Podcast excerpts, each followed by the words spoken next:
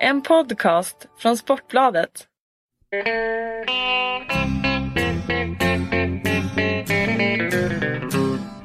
Hello out there, we're on the air. It's hockey night tonight. Tension grows, the whistle blows, and the puck goes down the ice. The goalie jumps and the players bump, and the fans all go insane. Someone roars, Bobby scores at the good old hockey game. Oh, the good old hockey game is the best game you can name.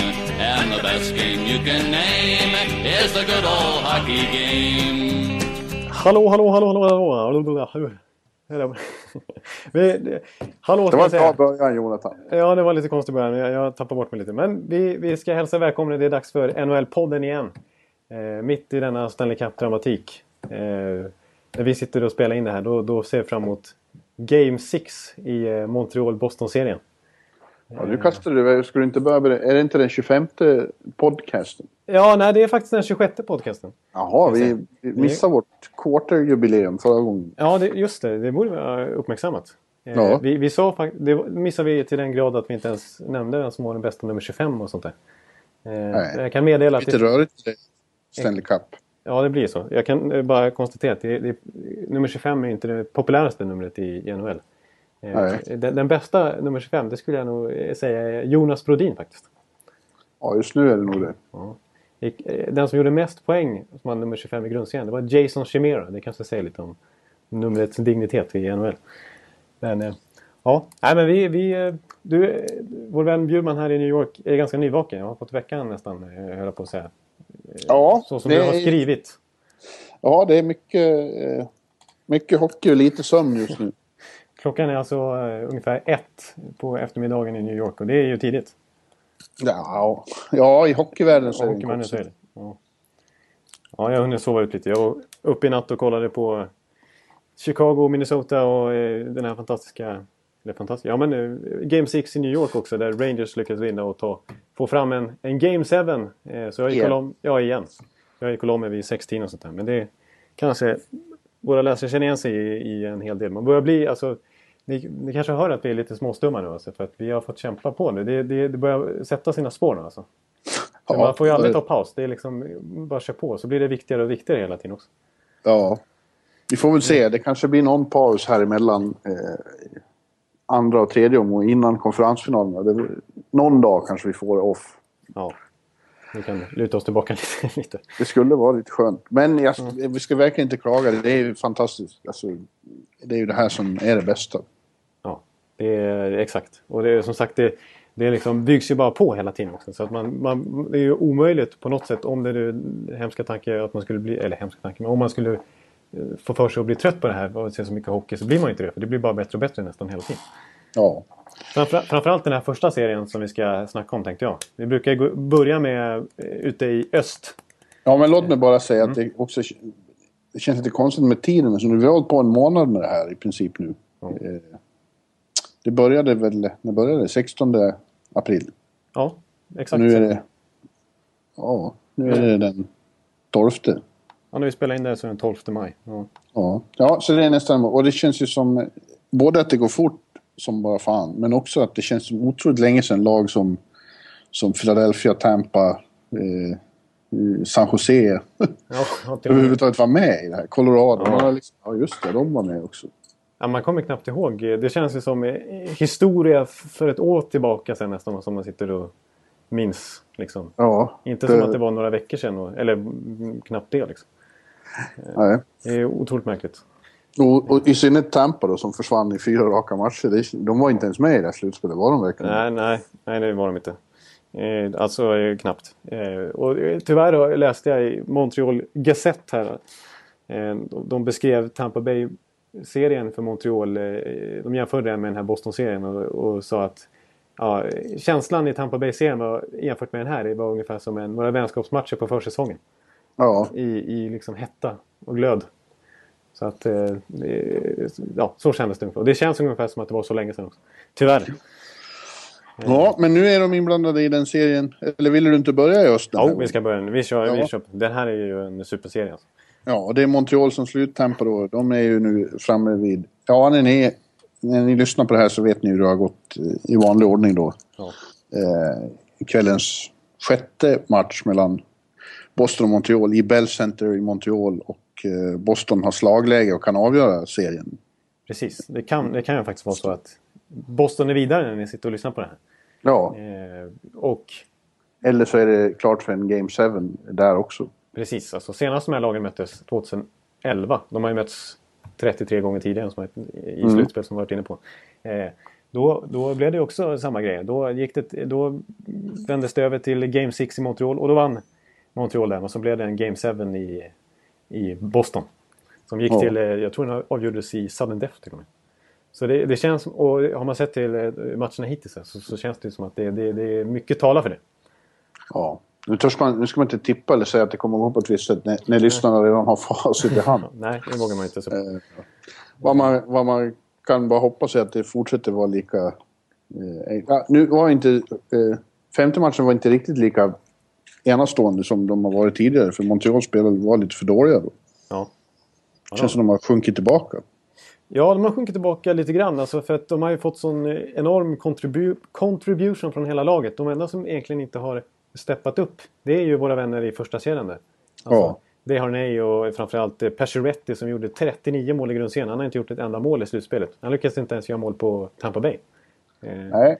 Och Vanek var, Men var, han blir ju också utmanad av, av Precis. Han gick ut häromdagen och sa att hans uh, forwardstjärnor måste prestera mer. Måste börja spela slutspelshockey. Ja. Och jag tyckte jag läste att han admit att han erkände att eh, han blev störd av att lira mot Char också. Ja, Liksom han säger att ta motståndet. bort honom. Ja. Eh, och samma gäller ju den kedjan i stort, alltså eh, Vanek och Dejanay.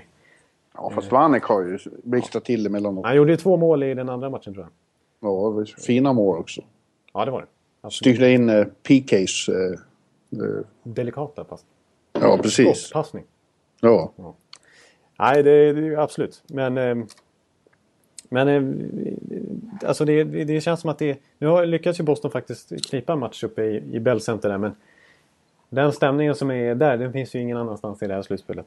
Alltså, Nej, det finns ju ingen hall som är likadan, som är lika stor och som är eh, lika skräckinjagande förmodligen för, för bortala. Nu har ju de vana av att spela där, men det, det är ju svårt för dem med. ja, det är klart. Eh, så att, men vi ska inte, som sagt, facit finns. Vi ska inte spekulera annat än att säga att eh, det är ändå en episk serie. Och, och som sagt, det var ju vi inne på förra veckan, men PK Subban har ju haft ett eh, magnifikt slutspel. Han har ju varit den stora, stora profilen får man säga. Ja, alltså jag, jag tror att alla, alla håller nog med om att han är en av NHLs back, bästa backar just nu. För han har varit så otroligt frågasatt de senaste åren. Trots att han då har öst in poäng och att han har eh, fått Norris Trophy. Ja, Liksom så här. Och eh, han tog sig ut i det kanadensiska OS-laget men- fick knappt chansen där. Eh, men alltså han, han är ju, eh, han är ju eh, fruktansvärt bra.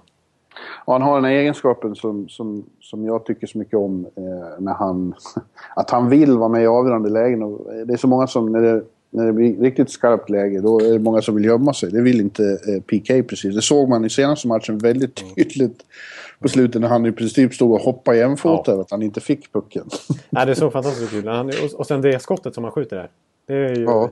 det är ju kära hårt. Alltså. ja. Shea Webber hårt. Men eh, de möter en väldigt bra motståndare. Jag tycker man får vara imponerad av Boston också som eh, såg ut att vara... Eh, de var lite nedskrivna ett tag där. s- hette att de inte fick igång sin Boston Bruins hockey. Eh, och eh, det är ju lite lika där. att Det är ju inte de största stjärnorna som har levererat när det har behövts som mest. Utan det är ju den här så kallade tredje kedjan med Carl Söderberg och Louis Eriksson. Ja, Och Absolut. nu eh, Frazier då, den unge som plockades upp. ja exakt. Framförallt Carl Söderberg har ju varit sensationell i de senaste matcherna. Ja, precis. Bostons bästa spelare. Ja. Ja, det är, han har alltså, eh, visst, eh, när han kom över från Linköping efter att uh, han vann väl nästan poängligan tror jag i SHL förra året. I alla fall topp Ja, två, gjorde tre. han. Han vann den, ja precis. Eh, alltså visst, man, ma- man såg en självklart NHL-kaliber på honom. Men i och med att han väntat så otroligt länge, det kanske var smart på ett sätt också, jag vet inte. Men att han skulle gå in och, och bli en så här viktig spelare i Boston, självaste Boston, så här snabbt. Det hade jag inte väntat mig faktiskt. Nej, det hade nog ingen väntat sig. Mm. och, och, och, han trivs bra med Louis. De har, blivit, de har riktigt fin kemi där på, på isen. Ja. Och var någon, vi som satt och kritiserade Louis här tidigare i säsongen när han hade haft hjärnskakningsproblem och inte alls kom igång och gjorde få mål och så här. Nu är han också eh, alltså, eh, kanske en av de totalt sett bästa spelarna i slutspelet, för, i alla fall för Boston. Ja. Och, och eh, apropå Eriksson så måste vi ändå säga, vi har ju hyllat den traden här när även Riley Smith som har gjort fyra mål tror jag i slutspelet, som också kom ja. från Dallas. Och det, Eriksson och Seggin var ju de man pratade om bara i princip då. Eh, även Fraser var ju alltså med i den traden. Ja, och kommer upp nu från upplockad från farmarlaget, går in och avgör ja. i sadden i Bell Center. Ja, exakt. Hur, hur, det, det, det, ja, det var en... Den traden har ju, den börjar bli mytisk. Den börjar faktiskt bli mytisk hur, hur otroligt lyckad den var. Ja. Och, och, och, vice versa i, i, i och med att Segin fick sånt eh, uppsving i Dallas också. Det är sällan man, man kan prata om en trade som har blivit så otroligt lyckosam. För Precis. alla parter liksom. Men eh, Söderberg alltså, han har ju... Han har ju... Jag som är lite statistikmärklig, eh, nörd. Jag har konstaterat att han har plus sju till exempel plus, plus minus statistiken. Mm. Att jämföra med den ordinarie första center David Krejci som har haft ett riktigt dåligt slutspel. Minus tre. Inte ett enda mål. Nej, det är väldigt konstigt med tanke på hur, hur han dominerade förra slutspelet. Mm. Var det han som vann poängligan? Ja. Han har varit ganska osynlig. Liksom den första kedjan i stort där. När de gick in i slutspelet var det ju Iginda, Krejci och Lucic. Eh, ja. Lucic, han är ju som bäst i slutspel. Alltså han är ju en slutspelskille så jag tycker han han gör ju konstiga grejer och fula efterslängar och så här, men han är ju såklart viktig i slutspel. Men det är ju också så att eh, det är ju ingen tillfällighet att, att det är de som får svåra. Det är de, det är de här stora stjärnorna som blir hårdast tagna också. Mm. Alltså, de bästa, motståndarnas bästa backar och bästa defensiva forwards matchas ju i allmänhet mot de bästa. Ja. Eh, och de får absolut noll och inget utrymme när det är slutspelsmatch. Nej. Nej, det, blir det, är väldigt, det är väldigt svårt. Det, det, är, det är därför så ofta som det heter att det är lagen, de, de bredaste och djupaste lagen som vinner. Därför att de har alltså tre eller rent av fyra formationer som kan, som kan eh, spela hockey och avgöra.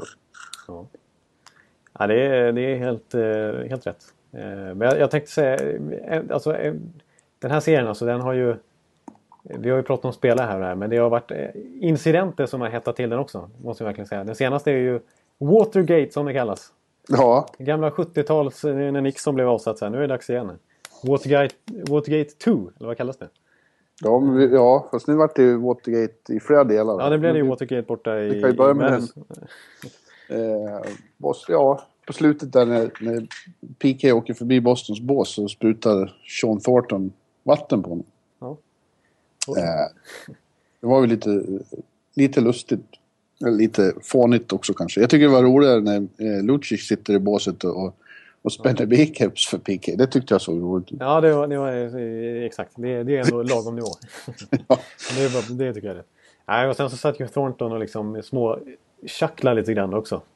Smågarvade lite. Ja, precis. Han satt, i, i, I National TV satt han och skrattade. Ja, så en, en liten pojk Spoling som har gjort ett hyss på skolgården. Ja, precis.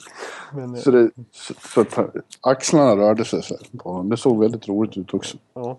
Och eh, Pike hävdade att han, hade, att han blev träffad rakt på visiret. Så han åkte runt i blindo nästan sista eh, en och en halv minuterna. Men eh, han, han hävdade också, han gjorde en liten poäng där för att han, eh, han är ju i händelsernas, händelsernas centrum nästan hela tiden, Pike. Alltså, Antingen av dåliga skäl för att folk vinklar till det eller av rätt skäl. Och så. Men eh, att, att den, här, den här storyn den, den har blivit stor mest för att det är jag som blir drabbad. Eller, ja. eller om, om, om det skulle vara Pike som, som hade sprutat då hade det varit liksom, första sidestoff i hela världen. Jag på att säga ungefär. Precis. Men, det, är, det är lite typiskt att det är just han som är inblandad. Också. Ja. Men, eh, jag läste ja. faktiskt, apropå eh, eh, det så, nu vet vi inte hur det går i, i natt men eh, jag läste i Boston Globe. Och var Kevin Paul Dupont. Ja. Det låter som en fransk-kanadensare som börjar här på Montreal men han är ju super Boston-snubbe. Han skrev att, att den här A Trickle of Water som, som Sean Thornton skickade ut var Can become a tsunami. Det här är inte sättet att släcka Montreals glöd utan tvärtom. Det här kanske tänder dem. Liksom. Ja, han hade väldigt eh, svårt för den där insen. Han tyckte inte det var det minsta roligt. Nej. DuPont. Nej. Som har skrivit på Boston Globe sedan 77 och är Ja. de, de tunga beatreportrarna borta här. Har du snackat, brukar du snacka med honom ibland? Nej, jag känner honom inte alls. Okej. Nej. Eh, och eh, ja, jag kan väl tycka att han tar lite för allvarligt på det. Ja, han skrev en krönika på eh, kanske 80, 8000 tecken. Ja, Jag höll på att säga 80 000, det var lite mycket. Men 8 000. ja, det var väl att ta i. Ja. Så Nej, farligt var det inte. Nej, det tycker jag inte. Eh, vi kommer in Sen på... vi, har en, en tung målvaktsmatch där också. Ja, verkligen. Det Toka hade lite problem, han har ju problem med Montreal just. Det är inte hans favoritmotståndare precis. Nej, verkligen. Ja. Eh, Men spelade, han var ju väldigt bra senast i match 5. ja, absolut. Det var han. Eh, Medan Carey Price då kanske gjorde sin minst lyckade match. Ja. ja. Nej, nu har ju faktiskt Tucka kommit upp i två, sina två första segrar mot eh, Montreal på hemmaplan.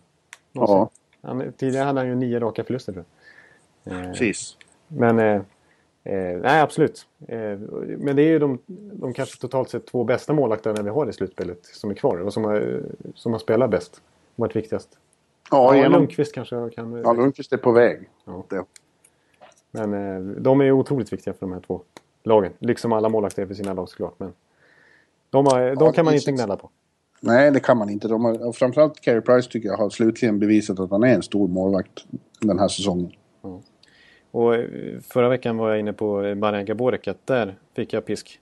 Likaså får jag ju ge mig här med Carey Price. Jag hade faktiskt med honom på min eh, chokerlista i, i vintras. Över spelare som inte brukar steppa upp i slutspel och så. För att, då, då, hade, då hade han ganska dåligt facit i... Han har, han har ju, som du är inne på, han har inte haft något bra facit i slutspel under sin karriär. Förutom Nej. i år. När han faktiskt överbevisat. Han, han gjorde det fantastiskt bra i OS och nu så har han varit eh, kanske den bästa målvakten i slutspelet. Ja, fast jag var inte så säker på vad, vad OS sa. Nej, precis, Då hade han så världens bästa försvar framför sig någonsin. Och Exakt. behövde inte, fick ju nästan aldrig något skott på sig. Men jag, så jag tycker det här slutspelet var i hans slutgiltiga examen. Jag eh, tycker det var rätt formulerat. Ja, innan vi överger den serien så vill jag också nämna att eh, eh, det har ju varit viss diskussion om det faktum att eh, Montreals svensk nu spelar också, Douglas Murray. Ja, just det. Absolut. Eh, det är många, framförallt första matchen han spelade, det var väldigt många som var elaka mot honom i Kanada. Och, och det var ren mobbing på, på Twitter. Twitter, ja, jag Så såg det. Ja. Det gick och så. Han var ju lite rostig i början där, men sen fick han in en, en bra tryckare på Bergeron. Och sen, sen har han varit en stor tillgång just med sitt fysiska spel, precis som väntat. Ja, verkligen. Alltså, han, har ju, alltså, han måste vara uppe i ett antal tacklingar nu alltså, som, som är, som är såna här klassiska Murray-tacklingar. Ja, Och Färgen bara fnyser åt de som, som säger att eh, Douglas inte håller och är för långsam. Han säger att han eh, har varit superviktig för spelet, absolut. Ja. Och det, är, det, eh, är det Bullion som har varit petad? Eller är det, Ja, ja, ja. precis. För han tycker jag inte är... Han, han var inte speciellt bra heller mot Tampa Bay.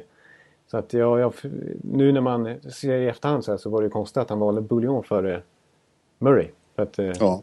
Det, och särskilt i ett slutspel där, det, där Murray, liksom, hans tillgångar blir ännu mer värdefulla. Eh, så att, bra poäng, men som sagt han var ganska mobbad. Så fort, alltså första perioden han gjorde där. När han var inne, han, det var någon gång där när, när de fastnade i zon och han slog Ja. två puckar till icing tror jag. ja, precis. Då var det liksom, eh, då fylldes hela Twitterflödet upp med liksom Murray-hån. Ja. Nya Hal Gill ungefär. Men jag tycker det är så roligt eh, överhuvudtaget att han är med. Han är en sån enastående person och rolig att ringa och prata med. Det finns ingen som säger så roliga saker. Eh, och, är en sån utmärkt person. Jag pratade med honom då efter första matchen och han sa att ja, han erkänner att det var lite rostigt i början. Han hade inte spelat mer än nio minuter vad det var sen första april. Så det var inte så konstigt tyckte han. Men eh, sen blev det bättre. Och så sa jag, ja tacklingarna de sitter, åh de, de, eh, de kan göra sönder. Ja, det, är- ja. ja, han är skön. Riktig järnkamin. Ja, en riktig järnkamin. Precis, exakt. Han Men vi får se då. Vi vet, eh, vi vet eh, hur det, om det blir en Game 7. Det vore episkt tycker jag. Ja, absolut. Och, eh, och Murray där, alltså, med tanke på hans spel nu. Han kändes ju med tanke på Eh, att han inte spelat var nio minuter då sedan första april och bänkade slutspelet innan. Så var han ju rätt kall med tanke på att han hade utgående kontrakt också.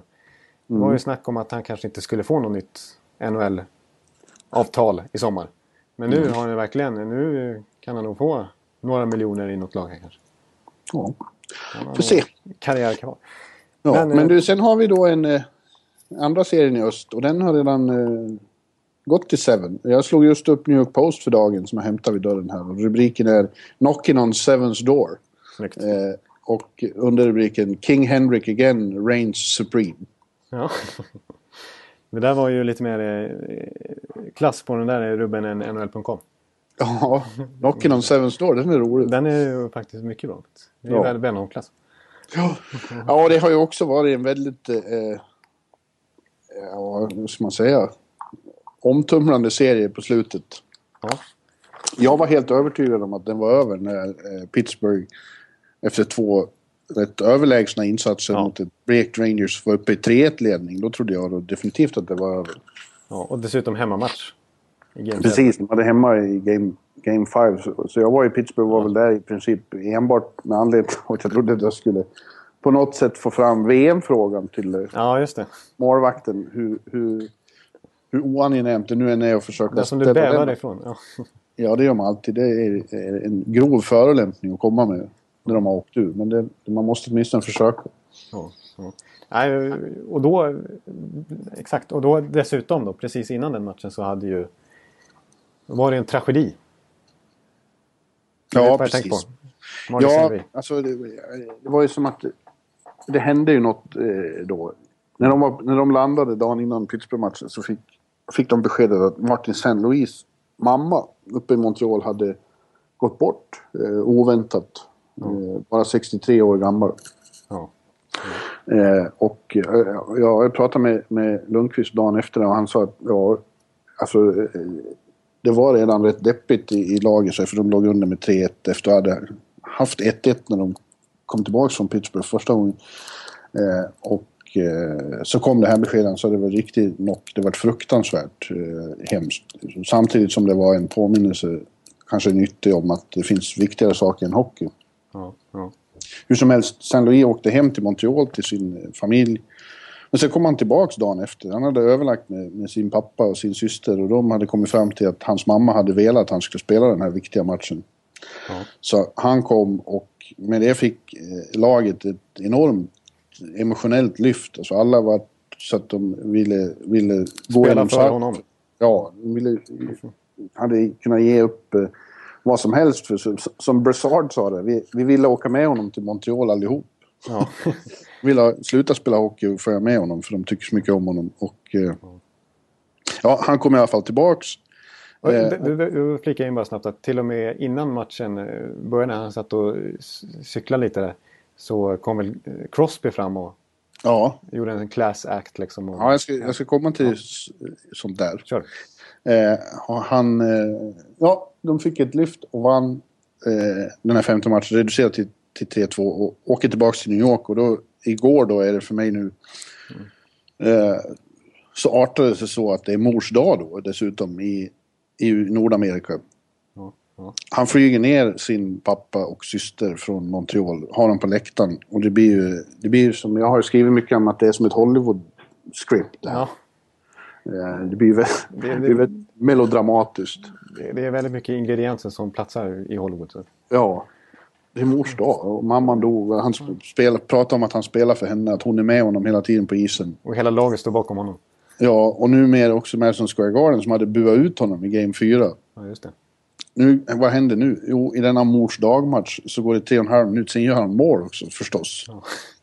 Eh, varpå Madison Square Garden exploderar och, och det blir en stämning som inte har varit på flera år i hallen. Nej, Den där jävla pressläktarbalkongen vi sitter på, den börjar gunga i, i trycket inuti. det är så. Ja, och det var Marty, Marty, Marty. Och eh, återigen får eh, Rangers det här emotionella lyftet och vinner även eh, Game 6 då. Ja. Och tvingar fram denna sjunde avgörande. Och eh, allting handlar om Martin St. Louis och alla pratar efteråt om att det var så vackert och, och, och att de var gråtfärdiga och, och så här i laget. Ja. Och ska jag bara komplettera den här storyn här måste jag bara säga. Det är avsnitt nummer 26 av podden. Det vill säga Marty St. Louis nummer. Ja, Av en händelse. ja, det är en liten side story i det här Hollywood-skriptet. kanske. Exakt. Ja. Ja, men det, det har ju... Ja, det, det, man kan ju se det som... Alltså, Martin St. Louis har bara varit i New York i tre veckor. Eller vad säger jag? I tre månader. Ja. Knappt det. ja, det är ju sen i mars. Slutet av mars. Ja. Ja, början av mars. Ja, början av mars förstås. Förlåt. Och ja, två månader blir det. Två och en halv. Och eh, väcker ändå så starka känslor. Men alla säger att det är inget konstigt. För han är den mest respekterade... Han kom ju från Tampa då i samband med trading deadline. var ju ikonen i Tampa. Det vet Det ju du till. Ja, jag har ju hans tröja upphängd på väggen. Ja, och, men han är så extremt omtyckt och respekterad i hela ligan. Eh, jag pratade faktiskt med Victor Hedman efter, efter den där Game 5 och han sa att det är den bästa människa jag någonsin har träffat. Och det verkar alla tycka. Eh, han har uppenbart väldigt speciella kvaliteter. Och som du sa då, det var inte bara Rangers som, som engagerade sig i hans öde. Inför Game 5 så, så syntes det till slut bilder hur Sidney Crosby letade upp honom i, i, utanför Rangers omklädningsrum och, och tog i hand och gav honom sitt stöd. Ja, exakt. Ja, det var eh, väldigt eh, emotionellt. Alltså, det blev en... eh, Alltså, exakt, det var ju en stor story liksom, i Nordamerika nästan. Ja, Alltså, det blev verkligen en, en, en vändning i den serien. Och liksom, ja det blev det. Alltså, ja, det är svårt att förklara och sätta ord på hur man ska beskriva det. Men, eh, Ja. men, men alltså, som jag noterar också, jag som har sett honom så mycket i Tampa Bay. Alltså, eh, han har, det känns som att han redan har blivit lite av en ledare i Rangers också, även innan det här. Eh, Ja. Om man såg på eh, efter slutsignalen i Game 6 där. Gjorde han precis som han alltid gjorde i Tampa Bay. Att han ställde sig, han ställde sig du vet, där spelarna ska gå av isen efter matchen. Så ställde han sig där och körde en high five med allihopa. Ja, gör det. Eh, Ja, det är han och Brad Richards. till- Brad Richards beskrev honom nu som sin allra bästa vän. Eh, och det är de som är ledare i det laget. Gamlingarna. ja. Tam, två gamla Tampa Ja, är. Bay-ikoner. Stanley Cup-vinnare. Eh, nej, och, och jag, jag har ju såklart koll på mamman lite grann i alla fall. Hon var ju... Eh, när de mötte Rangers, när Tampa mötte Rangers i vintras så, så hyllades ju St. Louis storartat för sin tusende match i NHL. ja. Eh, och det var stor pompa och ståt och eh, en pre-game ceremony på en kvart kanske. Eh, där hans mamma och eh, pappa och syskon och fru och barn var ute på isen och hyll- liksom fick vara med och uppleva den stora händelsen. Eh, och som av en händelse gjorde han mål efter fyra minuter i den matchen också. Ja. Så att... Eh, eh, ja, jag, jag, jag, även om det kändes lite tudelat i allra högsta grad när han lämnade vårt, mitt gäng så, så är det bara att konstatera att det är ju en alldeles speciell spelare ja. och människa. Ja, och skulle nu det här Hollywood-manuset då följas till punkt och pricka då avgör han väl i sudden death i Game 7 också. Ja. Nu tror jag att eh, verkligheten lägger sig i och är mer komplicerad än så. Jag har, väl, jag, har svårt att se att Rangers skulle slå Pittsburgh i tre raka matcher. Nej, Och I en Game 7 på bortaplan på, på, i Console Energy Center. nej, precis. Och det känns som att vi, vi har, ingen har riktigt lyckats förutse den här serien. Än så Nej. Så att det kommer Nej. nog hända något konstigt i, oväntat i, i den matchen också.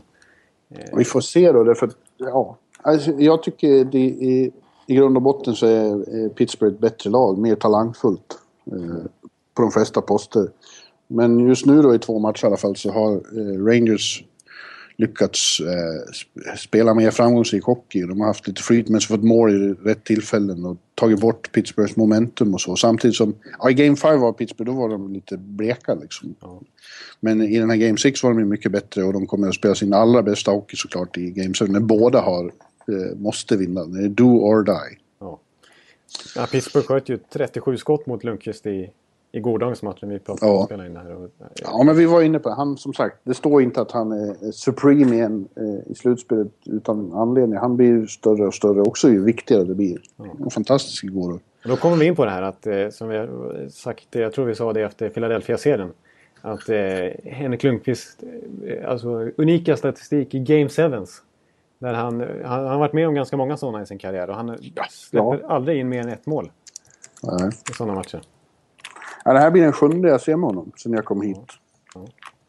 Jag tror han släpper in eh, högst ett mål. Ja, vi får se. Eh, det har ju också blivit väldigt grinigt i den där serien. Det var riktigt surt på isen i den här sista matchen och det såg ut som att Pittsburgh eh, blev väldigt frustrerade. Och man får ju bilden av att deras, några av deras viktigaste spelare lätt blir det när det går emot. Precis, eh, den, den kanske mest omtalade i The Two-Headed Monster. Ja. Crosby har ju bara gjort ett mål i, i den här serien och i slutspelet totalt. Ja. Och var riktigt grinig i Madison Square Garden i Game 6. Ja, det var han. Eh, Och inte speciellt bra i spelet. Inte... Och det där är ju så konstigt att, för det, det, när han har blivit det förut, det har ju aldrig hjälpt. Liksom. Nej, när han alltså- blivit det mot Philadelphia och så här så blir det... Då slutar han spela hockey och håller på och är grinig istället och då har ju Gnäller och- motståndarna vunnit. Ja. Är det något de tjänar på så är det om Sidney Crosby ägnar sig åt annat än att spela hockey. Exakt, och det var såklart så i, i Columbus-serien också när han hade Dubinski och de här efter sig hela tiden och i, i, inte alls presterade på den nivå som vi är vana att se. Och han Nej. var gnällig och, och han gjorde efterslängar och han var eh, frustrerad. Och nu är det Boyle och Moore de här som, som lyckas få honom ur balans helt. Ja, Även Lundqvist måste- då? Ja, det är klart att det måste vara väldigt irriterande till slut när, man, när det är så svårt att få spela hockey. När man blir tagen så stenhårt hela tiden. Men, men eh, som sagt, med facit i hand när han har sett vad som hänt förut så borde åtminstone ledarna borde liksom ta tag i det här. Du får inte, det här får inte hända. Nej. Men det var så uppenbart igår också när, när han... eh, det, I slutet av andra perioden till exempel när han körde. Det var ju ändå en spearing på Moore. Han körde. Mm. Och sen i slutet av matchen, det, precis på periodsignalen där, eller liksom slutsignalen. Då körde han ju en crosscheck på Boyle. Och så blev det scrum. Och liksom så. Eh, helt onödigt egentligen. Bara frustration. Ja, jag jämför såg, eh, efteråt så fick Dan Boyle frågan vad... vad eh, Brian Boyle. nej, Brian Boyle. Ja, precis. Förlåt. Dan Boyle, han sitter i San Jose. Jo, vi ringde upp honom och frågade. Ja, Nej, Brian Boyle. Eh, vad, vad, vad, är, vad är det Dominic Moore, hur kommer det sig att han kommer under skinnet på Crosby så mycket? Och Boyle tittade upp och sa bara, jag har spelat mot Dominic Moore. He's Ja. good at it. He's good at it. Eh, så, vi, ja, apropå, så var det ju, vart det så vart det ju Watergate 2 där också då. Ja, För under tumultet eh, eh, i slutet av andra perioden framför Lundqvist så åkte Lundqvist förbi, förbi Crosby som låg på isen och brottades med någon. Och sprutade också vatten från sin Det är flaska. Thornton här. Ja, Det var han förnekade ju efteråt. Så var- med, med, med spelat oskyldighet sa att det enda han ville säga det var att nej, så gör jag alltid när jag lämnar kassen inför, efter en period. Det är väl. I övrigt har jag inga kommentarer. Nej, nej, nej. Däremot så sa han att han var, han var irriterad på dem. Därför att han menar att de slashar honom med armarna hela tiden. Och att Ja. eh, det tar han om de blir utvisade. Men nu får de göra om och om igen och han, eh, det, det får vara nog. Och det var väl Vigneault varit inne på också. Att, Ja, att, att, det, att Pittsburgh är lite halvfula framför kassen där. ja jag vet inte. Så, men de gör väl vad de kan för att få honom ur balans. Det är väl Rangers viktigaste spelare. Exakt, det är väl deras eh, alltså, motsvarighet till Crosby i den bemärkelsen. att man- Han måste man få i balans så att säga. Ja. Eh, om man jämför med till exempel Rick Nash som fortfarande... Ja, honom behöver de inte få i balans. Han Nej, är exakt. balans själv. Eh, det är sanslöst vad iskall han är i avgörande lägen. Ja, inte Han kan inte göra mål. Nej. Det var, ju som när han skulle sätta öppen kasse där, gick inte än. Nej. Eh, anna- Annars, eh, annars tycker jag att... Eh, jag, tror, jag tror väl att han är en av de som har skjutit allra mest. Alltså skjutit allra mest. Han har över 50 skott i slutspelet tror jag. Ja. Eh, och jag tycker ändå att han har vissa aktioner som, eh, liksom, där man ser vilken klassspelare han är. Men han har totalt eh, ingen skärpa överhuvudtaget. ingen Nej, och dessutom har han ju begått några misstag som har lett till frilägen och så. Eh, Framförallt i Game 4 där var det ett grov, grov slarvig backhand som de fick ett friläge på och gjorde mål och avgjorde väl matchen. Ja, just. Och då blev han utbuad på garden varje gång han rörde pucken. Så. Och det gjorde ju inte saken bättre för hans Nej, fan. kanske inte helt stålartade psyke. Nej, och jag, tror, jag vet inte om det var Game 3 eller Game 4 där. Som han också hade. När, när han, när han, jag tyckte han gjorde det riktigt bra. Han tog upp pucken från egen zon tror jag. Fintade förbi någon spelare. Kom in med riktigt bra fart i eh, anfallszon. Och då tror jag det är St. Louis eller vem det nu var som åkte offside lite slarvigt. Precis när Rick Nash kom i ett perfekt läge. Och så, och så blir det offside så blir det ingenting. Och då eh, av en händelse så är jag, jag vet inte om det var Orpik eller någon som tacklade till St. Louis. Eh, så att St. Louis ramlade till. Och då skulle Rick Nash ge igen. och eh, tacklade till Orpik eller om det var Matt eller det var någon back i alla fall. Eh, och det slutar med att Rick Nash blir utvisad för eftersläng. Det blir powerplay för Pittsburgh. Eh, så istället för Ja. ett fantastiskt skottläge så, så blir han utvisad. Ja. Det är lite Ja, signifikativt. Ja, vi får se. Nu är det Game 7 och då är all bets off som jag sagt förut. Eh, vad som helst kan hända och eh, jag, jag, jag, vet, jag tror ju fortfarande det är lite fördel med Pittsburgh. Eller ganska mycket. Och i synnerhet om Malkin kommer igång som han gjorde i, i, fram till igår. Eh, när han spelar som bäst då är han extremt svårstoppad. Precis, han har, han har inte haft den där riktiga eh, liksom, eh, eh stabiliteten att han har levererat i match efter match. Men han har ju ändå i många, många gånger i det här eh, slutspelet visat verkligen att han är en av världens bästa spelare. Det är inget snack. Han har ändå gjort Han är ju med och delar skytteligaledningen i slutspel också. Ja, det säger när jag pratar med till exempel Anton Strålman, som för övrigt också är väldigt bra just nu. Han säger att det finns nästan ingen som är svårare att spela mot än Malkin. Han, får, han gör så, får lätt andra att framstå som värdelösa och dåliga. Som när han i, i Game 5 klev rakt mellan eh, Don Girardi och eh, Dan Ja, och Mark Stahl. Fick dem att se ut som DuPont och DuPont ute och snubblade. och bara ja, ja, gjorde mål. Ja, ja exakt. Det är, det är, så, just den typen av mål har man ju sett han göra hundra gånger. höll på att säga. Det där när han bara bryter sig emellan och bara bestämmer Ja. sig. Och liksom den klubbtekniken och den farten och ångvälten som han är. Ja, så jag säger det. Antingen avgör Malkin eller så avgör Martin St. Louis. Ja, snyggt. Ja. Ja, men let's go west, young man. Ja, ja okej. Eh, nu, nu brukar jag göra bort mig lite här och börja med fel serie. Så vi får se om jag börjar med rätt här nu. Anaheim Los Angeles. Ja, det är rätt. Bra. Börja Det jag med lärt mig. laget som är högst placerat. Mm. Snyggt. Ja, där är... Freeway Series. Exakt. Där är, vad var det? En, eh, där, där någon o, okänd, oklar Los Angeles-supporter kan man förmoda har köpt en fet billboard utanför, utanför arenan där. Ja, en, en bit från honom på, på I-5 utanför Orange County där de bor. Så är en stor billboard där det bara står Let's, eh, Let's Go Kings och så är det en bild på en grillad anka. Ja. och då ska man veta att de där billboardsen får man ju pynta lite för. Ja, Att, eh, och det är, ingen vet vem det är. Det är lite, ja det är kul. Och eh, efter två matcher i Anaheim såg det ut som att de skulle grilla anka också. Ja, då hade de grillat upp eh, halvankan i alla fall. Den var Ja, råstekt. Men nu är det kung, kungakronan som sitter lite på sned efter Ja, är två matcher i Staples Center. Bara borta segrar. Det är märkligt. Om man nu ens kan prata om borta och hemma i den där serien. De är Ja, ju exakt. Det är, hela ju, tiden. det är ju Freeway Series så att säga. Ja, Eh, nej, det, det är en eh, ganska konstig serie också. För att, eh, och de där lagen som kändes så heta när de kom in i den här, alltså Los Angeles som hade vänt 0-3 matcher till 4-3 och bara ångade på. Nu tog de såklart de två första matcherna i, mot Anaheim också. Och Anaheim som hade slagit Dallas där och ändå tagit sig förbi första run- rundan nu då. Med blod. Ja. Men, men båda har ju varit ganska dåliga alltså, i den här serien. jag Spelmässigt. tyckte det kändes konstigt. Jag tyckte det kändes som de där två första matcherna. Jaha, nu är Kings inne i sitt 2012-tim och bara vinner och vinner och går inte att slå. De har det här flytet också. Nej, precis. De studs, det studsar med dem lite grann faktiskt. Ja. Men. Ja, jag har inte... Den går ju sent på nätterna och jag sitter jag och skriver referat eller håller på att försöka få tag i någon. Så jag har, den har jag inte kunnat följa så jättemycket nära. Men du säger att det är dålig hockey alltså? Nej, men det, det har inte varit speciellt bra hockey. Alltså, det har varit... eh, Nej, det, det verkligen inte. Eh, ganska hafsigt och, och dåligt. Alltså, Anaheim som lyckas vinna två bortamatcher här mot, och, och kvittera serien. Alltså, de spelar ju inte bra i de två matcherna. Det gjorde ju inte Los Angeles riktigt heller. Men det var ju... Ja, framförallt inte i den här... eh, Ja, den senaste matchen när vi spelade in Game 4. Alltså när de hade, gick, gick 25 minuter utan ett skott på mål.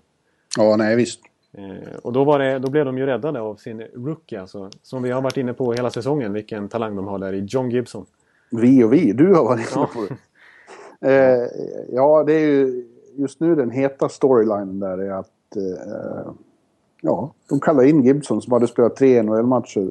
Och visserligen höll nollan i sin första NHL-match, men det är något helt annat med Stanley Cup-slutspel. Blir uppkallad 20 år gammal, går in i en så viktig slutspel och håller nollan igen. Ja, exakt.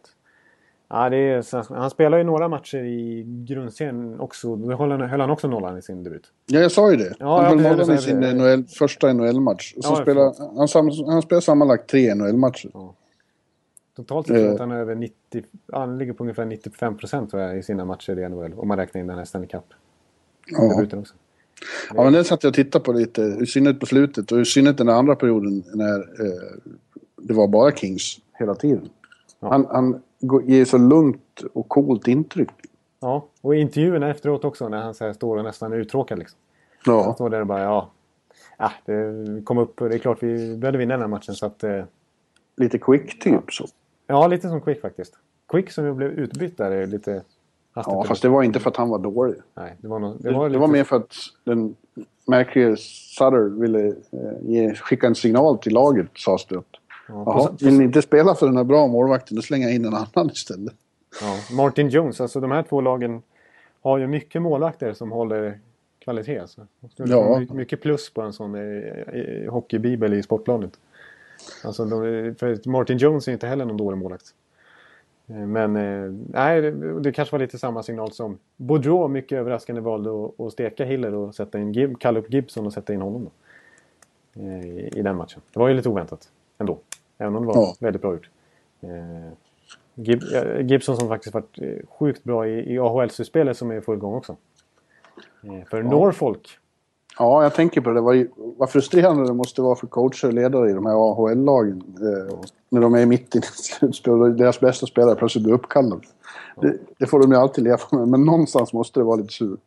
Ja, då fick Brad Thiessen, om du kommer ihåg honom. Jag tror han spelade i Pittsburgh en gång i tiden. Han fick gå in och, och vann faktiskt den matchen Norfolk spelade en- då också. Ja. Lyckades klara det. Norfolk är ett klassiskt lag. Jag har ju en speciell relation till, till, till deras fans som blev av med Tampa Bays farmarlag som hade vunnit Calder Cup. Då, fick de, då flyttade Tampa Bay till Syracuse istället och sket i Norfolk trots att de hade vunnit Stanley Cup där. Och så får Norfolk Anaheims lag istället. Och nu har Anaheims farmarlag blivit mycket bättre än Tampa Bays. Mm. Så det var ju en succébyte för dem. Du ser. Ja. konstig, konstig sidospår. Eh, Men eh, nej, men eh, en sak som jag noterar, eh, eller ja, vi, vi har ju varit inne på det. Bo- Bara borta segrar. Sen är det också, här, är det väldigt tydligt att första målet har vunnit också. Ja, men så har det varit nästan överallt. Ja. Men här, här, och, och här nu, ska, nu ska jag nämna Corsi också. Nej, det ska du inte. Efter, efter Game 5 så gick Bruce Boudreau, Anaheims coach, ut och jag tänkte på dig direkt. Ja. När han sa att... Med, med en ironisk min sa han att i slutet av matchen där vart jag orolig att that Corsi shit statistics skulle komma och haunt me. Ja. Och då tänkte jag på Ekeliv, han, nördarnas, nördarnas eh, statistik. That, that shit. Ja, han, han pissar lite på mig nu, höll på att säga. Men nej, men eh, ja, det, det, det har inte... Det, alltså i den här serien så är det verkligen jättetydligt att den, den är ju totalt medlös. För att eh, alla matcher så har Corsi, eh, det som har haft mest Corsi, torskat. Anaheim hade 54-42 i procent i Corsi procent eh, i, i sina hemmamatcher och förlora. Los Angeles hade 61-39 i sina matcher och förlora. Ändå. Ja. Eh, utan eh, här, här, här har liksom eh, lagen lyckats snubbla in ett ledningsmål och sen har de kunnat leva på det. Liksom, och fått momentum och ändå lyckats hålla undan och vinna. Så känns det som. ja. Det har varit trenden i den här serien tycker jag. Sen, sen Anaheim har ju varit är ju extremt effektiva i sitt powerplay när de väl får chansen. De har gjort fyra mål på de nio senaste powerplay. Och Ryan Getzlaff fortsätter eh, leverera medan Corey Perry har haft det lite tyngre. Ja, precis. Eh, alltså Getzlaff, han, gjorde ju, han, han räddade ju Gibson där i, i game Ja, som extra Ja, målvakt. exakt. När han dök upp där också. Alltså Getzlaff är ju med i MVP-racet. Skulle faktiskt. eh, Just nu. Som det ser ut just nu. Så får vi se vilket lag som tar hem hela skiten. Då skulle det vara King som går dit, då är det istället Anse Kopitar som ligger väldigt bra till. Ja, exakt. Sensationell. Ja, Ett sensationellt slutspel. ja. Ehm, exakt, alltså en väldigt bra grundserie där framförallt eh, ja, nominerades till Selke Trophy alltså, som bästa defensiva forward. Och nu leder han poängligan i, i det här slutspelet. Ja. Gjort mål i nästan, eller gjort poäng i alla fall i, i princip alla matcher tror jag. Jag tror det bara en han inte har gjort poäng i. Och det var ju såklart den här natten när Gibson är nollan. Precis. Och sen är det kul att se Teemu Selänne också som eh, återigen kliver fram eh, när det blir riktigt stora matcher. Ja. Ja. ja, det måste man säga. Alltså Finland som har ett bra slutspel också överlag. Verkligen, det har de. Det är många finnar som, eller finländare, förlåt. Jag säger finländare. Finnar är lite nedlåtande. Det, ska man inte, det uttrycket ska man inte använda. Ja, då blir Jarkko Päiväniemi på eh, redaktionen väldigt upprörd.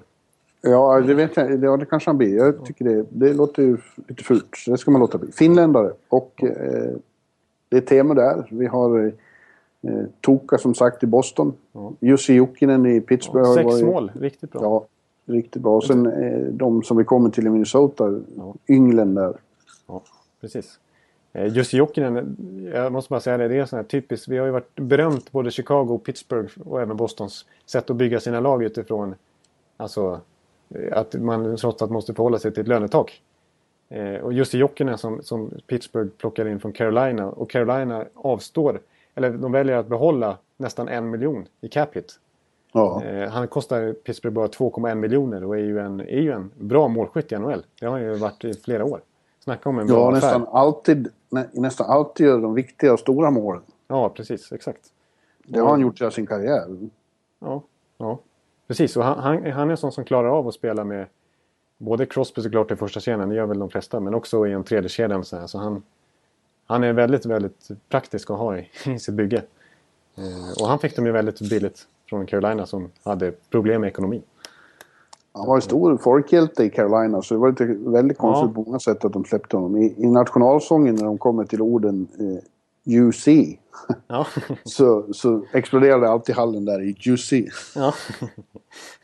ja jo, nej, men han, är, ja, han, var, han var riktigt bra. Han, hade, han hade råkat ha en lite, lite, lite sämre säsong och då blev han eh, stekt. Ja, Ja, ja men eh, good för Pittsburgh. Han var ju den eh, mest lyckade av alla de där Ja, blockbuster det, exakt. Shero gjorde i fjol då när Ginla och Morrow och Murray och han kom. Ja. Det är bara han som är kvar och det är han som var bäst av dem. Passar Ja. bäst in. Precis, och fortfarande är väldigt bra. Ja. Så att, eh, ja. Och han har utgående kontrakt han med i sommar så han kan nog tänka sig och han kan nog få ett välavlönat kontrakt någon annanstans om han nu tänker på pengar. Ja. Men det är dags för Kings då kommer ju också ha spelat sin femte match när vi Mm, när det sänds eh, i, i, i Honda Center i Anaheim. Och fortsätter det som tidigare då vinner väl Kings då? Ja, det är väl så vi, vi tänker oss det. Eller vad tror du? Ja, alltså jag, jag vill påstå så här att jag tycker ändå att precis som du hävdat att Pittsburgh har sett lite vassare ut mot Rangers överlag. Eller liksom att de borde vara vassare i alla fall. Mm. Så tycker jag att det känns, alltså i matchen överlag så tycker jag Kings har varit bättre än, än Ducks. Framförallt eh, är man ju präglad av de här två senaste matcherna så som spelet har sett ut. Men, men eh, nej, inget av de lagen har, de hackar båda två faktiskt. Men eh, jag, jag, jag, jag tror ju på Kings. Jag, har ju, jag sa ju faktiskt redan, eh, jag måste ju stå fast med mitt eh, tips, utgångstipp från innan säsongen att det blir Kings och Boston i final. Så jag måste väl Ja. stå fast vid det. Ja, vi får se. Det var vi också inne på förra veckan. Det är ju ett underligt lag. Plötsligt så... Ibland kan det se ut som de inte bryr sig och att de är lite bohemiska och så. Eh, och så plötsligt så gör de en kanonmatch. Och det är inte omöjligt att det kommer en sån nu i, i natt. Nej, exakt. Och då kan det bara rulla på helt plötsligt igen. Ja. Nej, du, ska vi, ska vi hoppa vidare då till... Eh, ja, den sista serien det är ju Chicago. Regerande mästarna mot Minnesota. yes, snyggt. Där Minnesota fortsätter vara oslagbara på hemmaplan framförallt. Ja, jag tyckte du hade en fin formulering i Bjurmania där du jämförde dem med Ecuadors fotbollslandslag. Ja. Ja. De är oslagbara på hög höjd hemma i Ecuador. Ja. Ja, det verkar nästan vara lika med Excel Energy Center.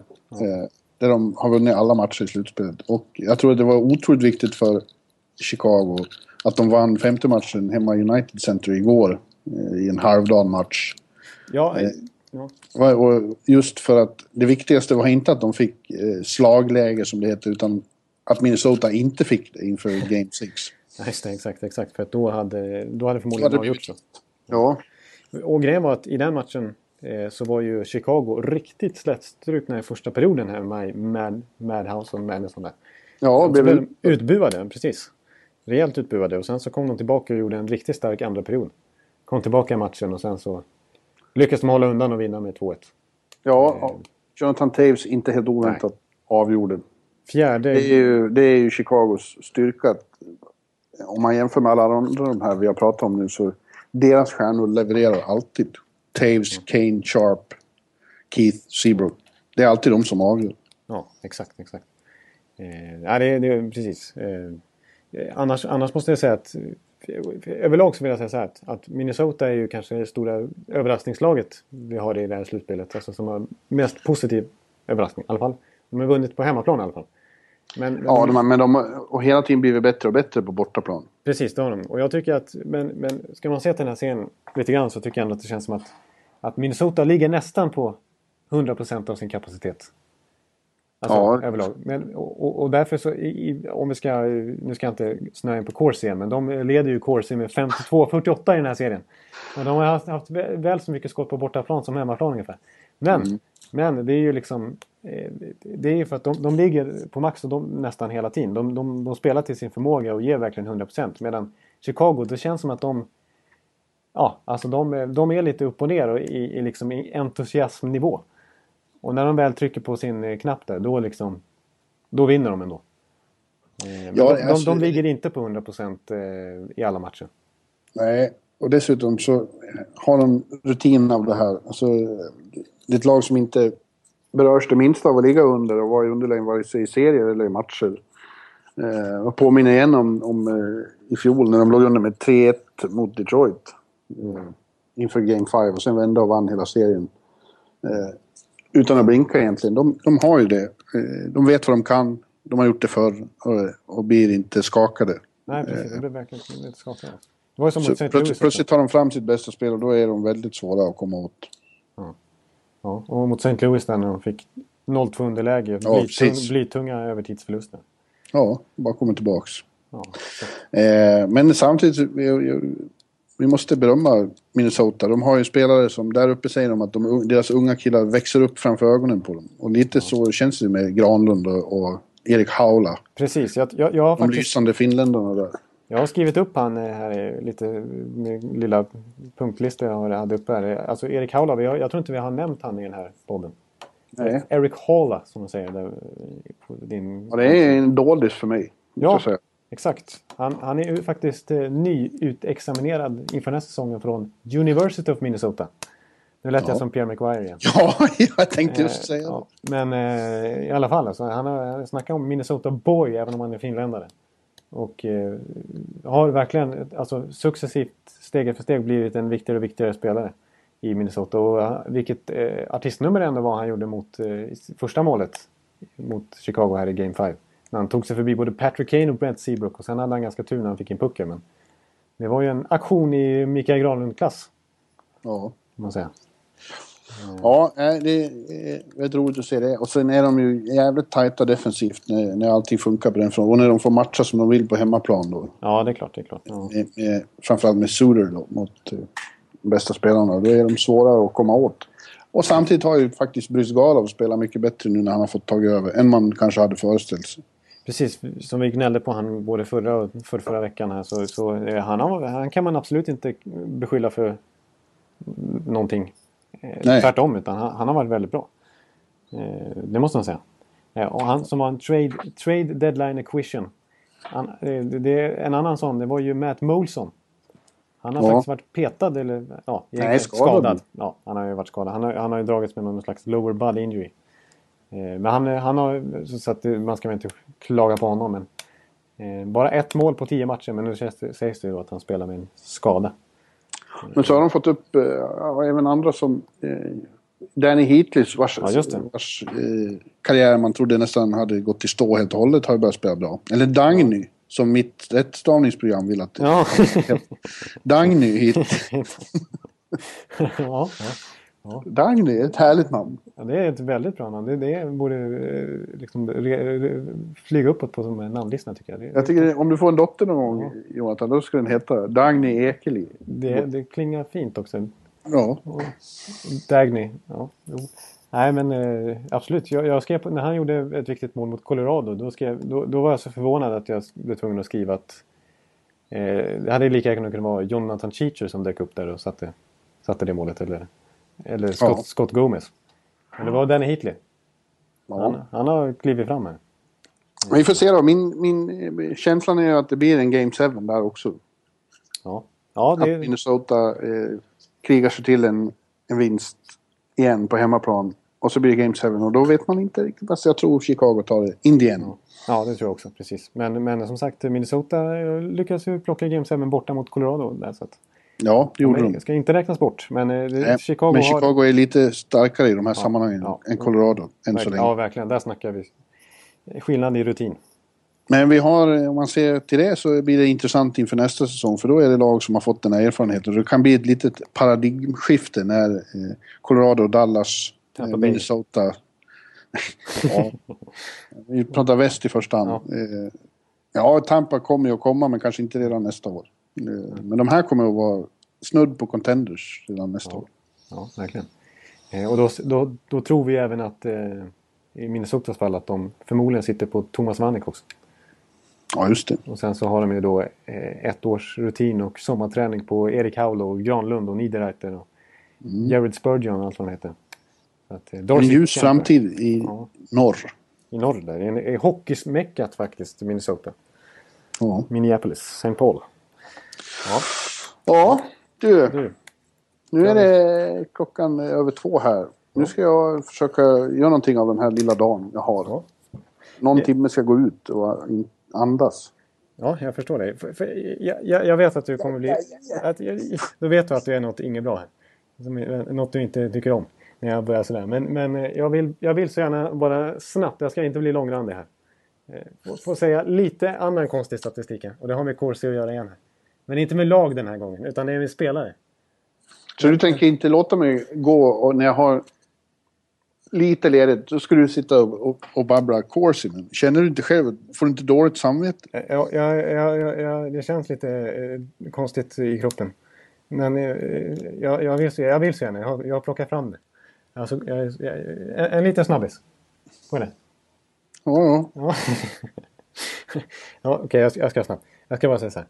Att man kan alltså räkna ut corsi när en spelare är inne på isen. Och corsi det är alltså, man räknar, det har jag gått igenom här, skott på mål eller, eller mot mål. Det kan blockas, det kan, eh, det, kan, eh, det kan gå i stolpen, det kan gå i mål, det kan räddas, det kan gå utanför. Men så länge man har skjutit ett skott som är ämnat mot mål så räknas det. Och det här är ett sätt att räkna ut eh, hur mycket... Får jag bara säga en sak som, som måste vara jävligt hård för stackare som dig. Jag ser ju de här som sitter och, och sköter statistiken Ja, på arenorna. NHL har ju hela team på varje match. ja. De, de är inte de mest noggranna i världen. Det, skulle, det Det är så? bara De påpeka. sitter och dricker blaskaffe däremellan och snackar, Ja, de lite. äter, de äter något fruktansvärt. Gör de det? Ja, och spelarna själva är ofta otroligt missnöjda med hur fan de har fått till det. Så att, eh, ta du din Corsi Ja, och stoppa upp Billy-. Ja, eh, då ska vi hälla ut deras Corsi-statistik som de har kommit fram till i alla fall. Eh, jag, ska, jag ska snabbt bara säga att eh, man kan räkna ut Corsi per spelare då. Och, och då är det om en spelare är inne på isen och alla skott som någon i, i sitt eget lag skjuter mot mål eller en själv, det räknas som, det får man med sig. Och så blir det minus då kan man säga om någon, alla mot, mot sitt eget mål. Ja, jag då, förstår. Då kan man räkna ut procenten där. Och då kan man se vilka spelare som är inne på, alltså, så- som man liksom ligger på plus här. Så att säga, i Corsi. Alltså som, som förmodligen då har, flyttar upp spelet och som har mest tid i anfallszonen och sådär. Och, och då räknar vi 5 mot 5 för det är lite fusk att, att gradera om, i, om vissa spelare är boxplay eller powerplay specialister. Då blir det lite skevt. Det här är, det här är 5 mot 5. Den som är, ett, den som är etta här på listan. Det är Jag hör att jag snarkar. ja, den som är etta här det är Riley Smith. Eh, 62 procent Ja. framåt. Eh, Så vad ska man med den statistiken Alltså, ja, han, är säger- inte bäst, han är inte bäst i Ja, någon men det säger, match. lite, det säger lite grann om alltså, alltså, att han, är, han, han är inte så ofta i defensiv zon. Så, så, så, för att glädja dig lite grann så kan jag säga i alla fall att Louis Eriksson och Carl Söderberg som varit fantastiskt duktiga i slutspelet. De ligger sexa och sjua i, det här, i hela eh, slutspelet faktiskt. De har över 60 procent båda två, eller omkring 60 procent. Eh, bäste back i Corsi eh, i det här slutspelet, det är Jonas Brodin. Han är Ja. 11 totalt i hela slutspelet, 58 procent. Eh, Ja, det, det säger ju då heller ingenting för han har inte varit Minnesotas bästa back. Nej, men alltså eh, visst, vissa beslut och så här, det kan vi konstatera. Men jag tycker ändå det är lite intressant. Lite intressant. Ja. Vart, vart, vart, man, eh, det är ändå fem mot fem, så hur, vart spelet förläggs när man är inne på isen. Lite så. Eh, och vad som man kan konstatera då här, som jag tycker är lite kul, det är att kedjan McLeod, Cliché och Talbot i Colorado, deras tredje kedja, de hade 30 procent corsi mot, eh, mot i Minnesota-serien. Det är ju riktigt dåligt alltså. Jag säger som Bruce Boulder, den här Corsi shit. Nej, jag tycker det är intressant. Ja. Både Corey- ja, ja, både- det har både- framgått. Både Corey Perry och Getzlaff ligger faktiskt under 50 procent. Eh, Silverberg, om vi, några svenskar som ligger lågt i den här statistiken. Och nu, nu kommer du börja gnälla här. Eh, vi har Silverberg på 40 procent. Hagelin på 43 procent. Eh, och så har vi backparet Oduya Hjalmarsson på 45 procent. Men till deras försvar så får man säga att de får ofta sätta sig in i lite defensiva Ja. situationer. Men då, då räknas ju inte Pauter Lite Voxberg. defensiv, det är ju det, det är deras uppgift. Ja, exakt. Eh, så det, Och Karl Hagelin leder ändå svenska poängligan i, i, i slutspelet. Ja, det, det, det, det, är snack om effektivitet. Men eh, de, de enda i Boston som ligger under, ja i princip de enda som ligger under 50% i Boston. Alla, alla andra ligger väldigt högt. Det är tre spelare och det är Krejci, Iginla och Lucic. Nu, min unge vän från Örby. Ja. Nu tänker jag lägga på och gå. Nu lägger du på. Eh, har vi ingen, det blir ingen sång idag? Nej. Nej, ingen sång idag i alla fall. Det ska jag avvara. Eh, vi kan säga så här att den... den Vi sörjer, vi fans. ja, jag förstår det. Det måste, vara, måste vara, kännas svårt. Bästa nummer 26 genom tiderna, vi kan säga Saint Louis. Annars kan vi nämna eh, Mats Näslund. Ja. Men det är ju lite roligt eftersom båda är så... De är rätt lika. Exakt, och det var ju... Det är ju från Matt, det är Mats Näslund som Saint Louis har valt nummer. Det var ju hans idol när han växte upp i Montreal Ja. på 80-talet. Eh, även... Eh, exakt. Andra duktiga spelare med nummer 6 det är Patrik Elias till exempel. Jerry Lehtinen hade det i, i Dallas och eh, den äldre Paul Stastny. Det är Paul, Paul Stastny. Peter Stastny ska jag säga. Ja. Också Det är ganska tunga namn. Ja, det är bra, bra nummer. Eh, Så vi, vi, Ja, men du... vi har klämt igenom... Eh, Jonathan, ha, en, eh, ha en trevlig Stanley Cup-vecka. tack så mycket. Det, det blir, vi får se hur pigga jag är nästa vecka. Då. Ja, Det känns som att man tappar lite grann för vecka för vecka. Men man blir samtidigt uppfylld och eh, man får energi av det, det som händer på isen. Man får det. Ja. ha det så gott. Ha det så gött och eh, tack alla som eh, lyssnar och så här så, så hörs vi nästa vecka. Japp. Ha det gött. Here's the is the good old